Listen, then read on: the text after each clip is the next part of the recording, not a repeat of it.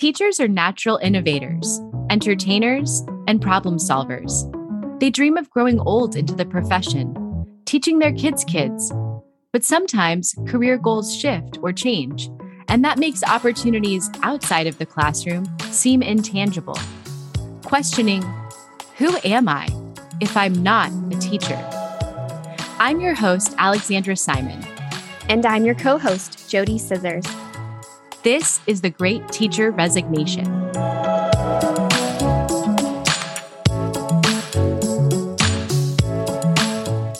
Today, our guest is Cara Holt. Cara has worked in education for 20 years, including the last three years in ed tech. She's currently writing a book with Gibbs Publishing on assessment and using assessment to empower teachers and students. She is the manager of sales, communication, and training at BrainPop. All thoughts and ideas expressed in this episode are that of Cara and do not reflect her company's thoughts or viewpoints. Welcome to the show today, Cara. Thank you. Thank you for having me. So, we're going to be actually kicking off an ed tech month.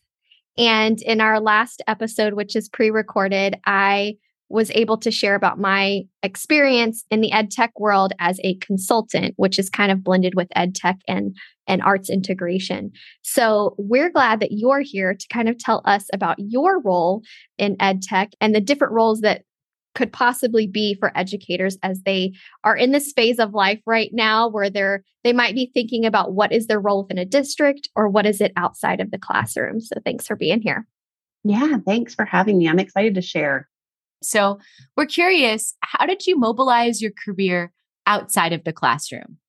I think that we need to first like recognize the fact that like when you're transitioning, it could be hard, right? Like we have these feelings like my whole identity was wrapped up in being a classroom teacher and being with students. And so even though I was administrator when I left, it was still like this really hard space to be in and it was almost like I guess you could compare it to like a midlife crisis. Like, what am I going to do next? Like, what do I want to be when I grow up?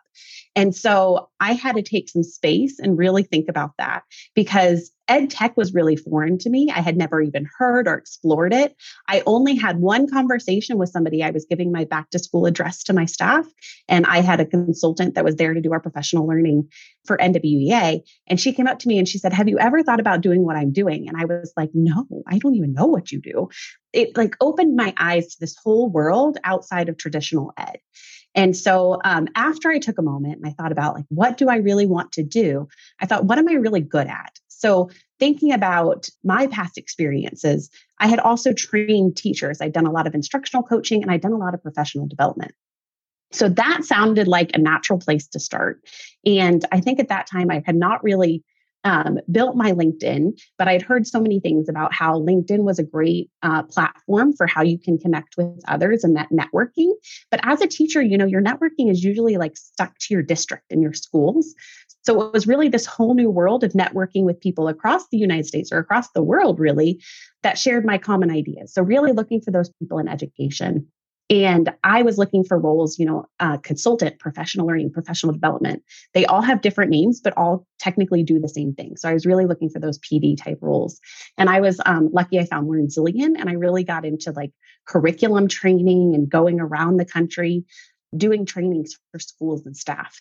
And from there, you know, that's where I was like, okay, I'm really like getting my feel for this. And usually that's like a contract job when you have a professional development job. It's not necessarily always full time, which is scary in and of itself when you're used to having a paycheck and relying on that. And so you usually are looking for multiple different jobs, you know, in that transitioning space. And so I also found one at NWEA doing online. They had just started doing online consulting. And so being able to work from home was a great opportunity for me. And so that led me to training trainers at our company, a role that I applied for and served in for two and a half years at NWEA. And, you know, from there, it was funny because the product that I was representing and how I was training our staff had never been sold before. And so I really helped to work with our sales team at NWEA for how to position it, which I had never done before. And so that led me to a position where now I'm sitting on a, a, marketing team. But marketing was never something like I stepped out of the classroom and thought, I'm going to get into marketing. And so now I train sales. So it was like this really big loop. And when transitioning teachers reach out to me and say, you know, how did you get into ed tech or how did you mobilize that? It's like start with what you like know and you feel like you have those skills that transition and then think about the things that are outside of your comfort zone. You know, like there's this kind of between not being afraid of challenge and change and allowing yourself to grow in that space. So, one of the things that I heard you share with our listeners is that you started off in like contract work and it was scary for you. We get a lot of questions around this topic of, you know, I'm leaving a very stable profession, but I know that it's just not the right fit for me anymore. Can you tell us a little bit about how you felt and how you decided that you were going to take that risk and, and you were going to go ahead and jump into something new? Yes, I was an administrator um, when I decided to step out. It was not a good position for my mental health. And I had shared that on one of my LinkedIn posts. And it was amazing to me how many people reached out to me and said, you know, like I'm in a situation that's similar, or, you know, like I'm really feeling that. And so a lot of people resonated with that feeling of like, this is not good for me and my mental health. Now, for me, I had to step back and I dipped into my retirement a little bit. I don't recommend that, but that's where I had to do in order to give myself that space. I was a single mom at the time. And so, like, that's a scary thing. You know, like at the end of the day, you have to have food on the table for your children. And so that's where, um, when I started looking for the roles and understanding like contract work, I did not understand that there's a busy season, right? So if you really think about it, professional learning happens right before back to school. Like a lot happens at back to school time or before December. And then at testing time, there's this lull and it's quiet. So, what are you going to do during that space? Can you write curriculum? Can you you know look at things district wide like what other roles can you help to fill those spaces so really thinking strategically which is something that i never really had to do before of how i was going to build that back up and know that i was reliant on a paycheck or had a paycheck coming in you do a really good job on LinkedIn. I've been following you. We're still like working out that space too, even just the past few years, but you do a really great job of one being active on there, but also sharing meaningful content. But I wanted to say that there's been a common theme among people we have interviewed that are former educators. And that's, and even though everyone's path is not linear, there's always this starting point of identity who am I? What can I do? What am I capable of? Because this has been my full identity and this has been my status within society. It's been my status within the building. So, where do I start if I don't even know who I am? And that always seems to be a good point for people to stop and think like, okay, well, what am I capable of? But it's a difficult process to really think about who you are and not feeling like it is a midlife crisis, but a need. This is what I need for me to be able to be happy and to move and to pursue my career in a healthy manner. For me, I mean, it was really staying connected to education. Like, I know there's several transitioning teachers that step out into roles that are like in IT or in a different world that's not necessarily connected to education because there are a lot of those transferable skills. However, for me, like my why, I think going back to like, why did you get into education in the first place? It's always about the students. It's making an impact on students. Like I'm, I'm a mom of four, like I'm very involved in like what's happening in the education space. And I didn't want to lose that. So that was something that was really important to me was staying in educational roles. And so um, that's where when I, you know, first stepped out into LearnZillion, it was curriculum. And then NWA, it was assessment. And now at BrainPop, it's really like that essential skills building that our movies do so well. So it's really still that connection to education, even though like I'm in a role that's training sales and I'm not directly connected to our students anymore. And I think that that's why I, I still look for outside opportunities to still connect, like whether it's writing blogs or writing a book, so that I still have that connection to you know, I did these really great things in the classroom and let me share them with you because I know that it makes a positive impact and I want to help in that space still. So I think like very true to me. I am still an educator and there's lots of times where somebody will say like, "Oh, what do you do?" and I say, "Oh, I'm a teacher." And they're like, "Oh, what do you teach?" And then that's where it gets complicated, right? You're like, "Oh, well, like I'm not a teacher like you're thinking you teach, you know." So then it gets it's funny to try and explain that. Like, "Oh, I, well, now I'm a teacher of sales." But I'm still very much a teacher and an educator in, in my heart and in who I am. And I think both JoDee and I, our jobs that we have now are still connected to education. And so I love that the grant program I work on now supports youth ages 16 to 24. Because as a former high school teacher, those are the kiddos, those are the kids that I saw grow up, you know, and go onto a path to it's apprenticeship now. So they're not maybe going to college, but they're going on a different path. I really love that it's still connected to what I did before as a teacher, even if it's just like a different type of connection. But having that inside knowledge, like I can only imagine what you bring to your current role. Because when you're looking at marketing to educators or to school districts, the knowledge of actually having been there is so much different. And it's not a skill set that most people have. So you're really leveraging like your strengths and then you're doing something new that's still connected to education and it's it's wonderful. I love hearing how how you really focused on your why and you stuck with it and to me it seems very very natural your progression. Like you found something that was a good fit at the time and then there was something else that came up and i think a lot of us go through that career wise like we we take our first position outside of the classroom and it's something that fits us at the time and we can keep growing and we can keep transforming our careers and still stay connected to education if we want, or maybe we can do something else. But it seems like a very natural progression for you. We've had many teachers reach out and say, I want to do PD or I want to I want to train adults. And we say it all the time. Children grow up to be adults and those learning styles are still probably true to who they were as their younger selves. And so all of these organizations need that person that can reach various audiences and various learning styles. And you have definitely found that niche.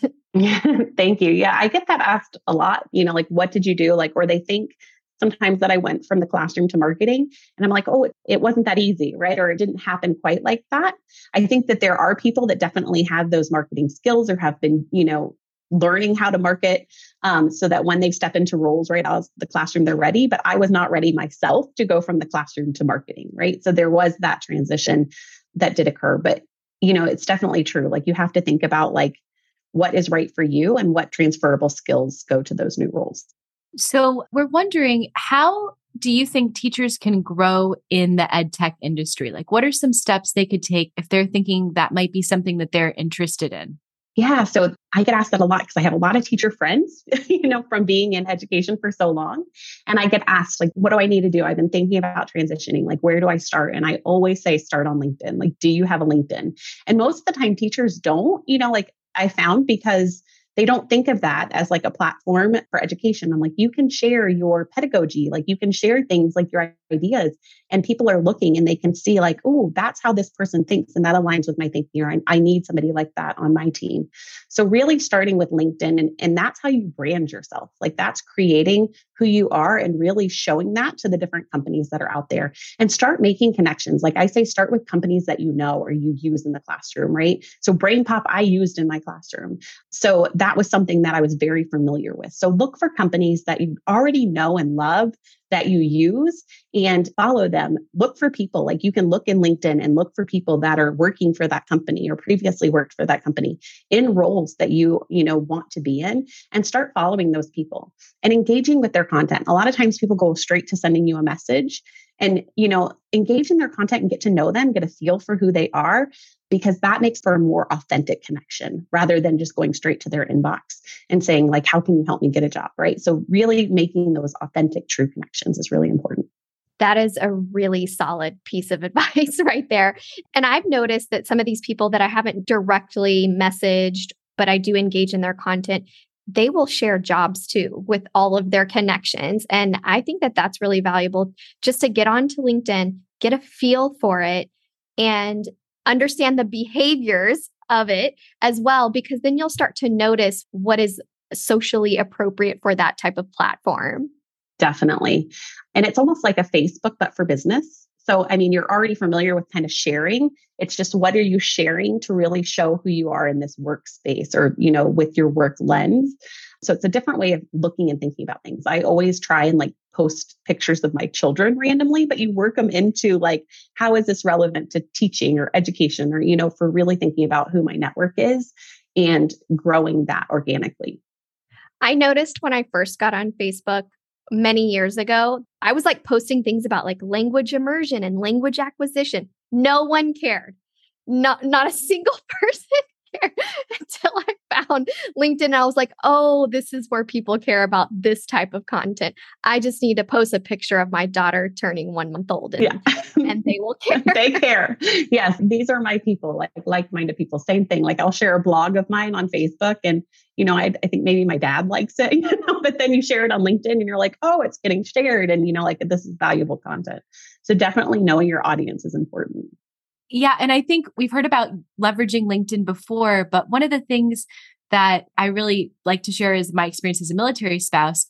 This is very common for service members to do also when they're transitioning, right? So they're going to leave being in the military and they're going to go find a new job. My husband has countless friends who he's worked with this situation and they do the same thing. This is really the world that we live in now. This is how you make connections. This is how people get jobs. It's through LinkedIn people you've never met in real life. And that's how you end up getting a connection to an employer and it works out. Um, so you just really have to put yourself out there. I know it can feel intimidating at first when you're doing something new, but it sounds like you went ahead and you took that leap and it's paid off for you and you're staying active. So now I'm the one who hasn't been connected with you on LinkedIn or follow you on LinkedIn. I need to get on there because I want to see all these posts.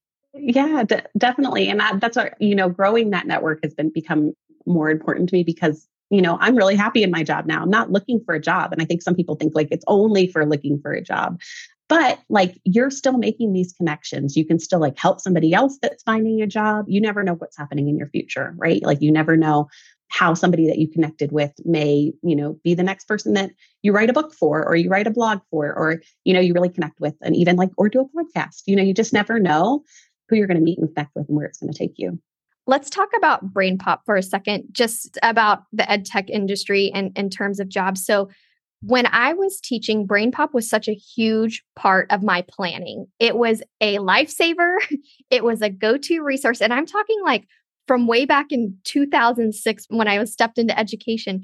But when I was transitioning, I really did sit back and look at all of the programs that impacted my instruction because behind those programs was a person. And I knew for sure that educators had to be behind those platforms. So, what are some of the ways that you got yourself in front of a company like BrainPop? How did you curate your resume? How did you network? What were the skills that you had to to use to get to that point? Yeah, so one I would say is perseverance. Like I had a friend that reached out to me and she said, you know, I have two masters and I've applied for 20 roles and I've only gotten one interview. And I'm like, I applied when I was, you know, moving positions. I applied for like 150 roles and maybe only got, you know, five interviews. And I think I made it to the top of maybe two or three. So, um, and BrainPop was one of those. I was in it, you know, the top for another at the same time. And but it was every night and i had um, i have twins and so i was rocking babies and applying on my phone and always looking for positions and i redid my resume i want to say probably just as many times like 150 times because what i have learned is that resumes have changed from 20 years ago. Like you used to just be able to list your skills, like, you know, led professional development. Now it's more of like writing a SMART goal, like led 550 professional, you know, learning trainings for district audiences with 95% success rate as shown on my survey. So like really like how are you making an impact and showing that impact is so important. And there's a website, I think it's called resumeworded.com, and you can put your resume in and it will grade it for you and say, like, this percentage, it'll give you a percentage, and you're trying to like get higher than that percentage for the next time. And it's really about, you know, making it show your impact. So you don't want to just put, you know, I taught kindergarten for seven years. It's not just taught kindergarten in small groups. Like most people know, especially in ed tech, that when I teach kindergarten, you know, small groups are going to be involved and that I'm teaching phonics and phonemic awareness. But it's more of what impact did I have? You know, like I had a 95% success rate with their, you know, shown on their assessments. And, you know, it's really honing in on that impact and that you don't have to have a whole lot to show under each one. It's really like, here's my key things and here's how I made that impact. I taught kindergarten too. And I have to say, if anyone out there ever sees that someone taught kindergarten, you better hire them. Let me just tell you, you have to be resilient. You have to be an entertainer. You have to love hard on every single one of them. Like it's a hard job. Hire them. That's my favorite part about kindergarten is making them love school. You know, like I'm very passionate about early childhood and that. And that's why, you know, like you have to do so many things to make them really love school. And there's, you know, broad skills throughout. Like you said, you have those that come in that didn't know anything about school. And then you have those that came in that are reading. It was a nice challenge and I loved it.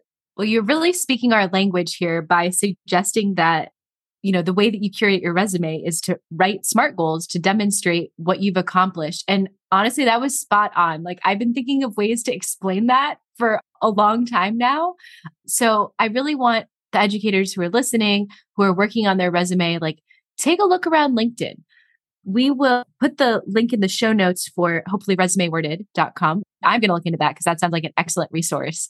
But really, one of the best things you can do too, I think, is to look for the roles that you're interested in. Find people in those roles, see what their profiles look like too. Like, what are they doing in their jobs? What have they done in previous roles? I think a lot of times we focus so much on our degrees. And the truth is, like, once you land your first job, what you've accomplished, that is really the meat of what an employer is looking at. Yes, there may be a requirement. Some jobs have requirements. And like one thing we also hear a lot is, oh, well, all my degrees are in education. That's great. If you have multiple degrees in education, that's fantastic. Just leverage what you have done in your professional life that others can understand who maybe aren't in education if you're moving outside of education. And for those who are in education, like going to ed tech or something like that, really quantify, do those SMART goals. And I think that you'll you'll get a lot more looks, you'll get a lot more, hopefully, interviews. But the perseverance part is true. You can't give up it's really disheartening. I know when you apply for something that you really want and you don't get it, but it does make you stronger. You will learn how to how to stomach that. Growing up doing childhood theater and not getting a lot of roles that I auditioned for definitely made my my skin thicker. So I hope that everyone who's listening really took these amazing tips from Cara because this was such a great dive into how you can move into other spaces outside of a traditional classroom. So I want to thank you so much for being on the show today, Cara. Thank you. Thank you so much. And if you're in the classroom now, look for things that you can do outside the classroom, like school trainings, you know, district training, stepping out outside to just your world really helps as well. Yeah, lots of good wisdom and advice today. I mean, I really feel like we could have Cara on the show for a lot longer. um, we appreciate your time. And if you want to connect with Cara, you can find her on LinkedIn as Cara Holt, C A R A H O L T, comma E D S. Thank you so much. Thanks again.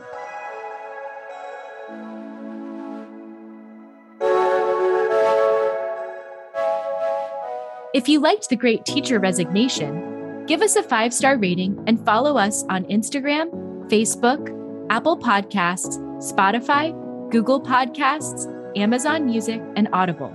Today's episode was written and recorded by me, Alexandra Simon, and my co host, JoDee Scissors. Executive produced by Teacher Brain. Produced and edited by Emily Porter. Original music, Emoji by TubeBacker. Special thanks to our sponsor, Paper Planes Ed.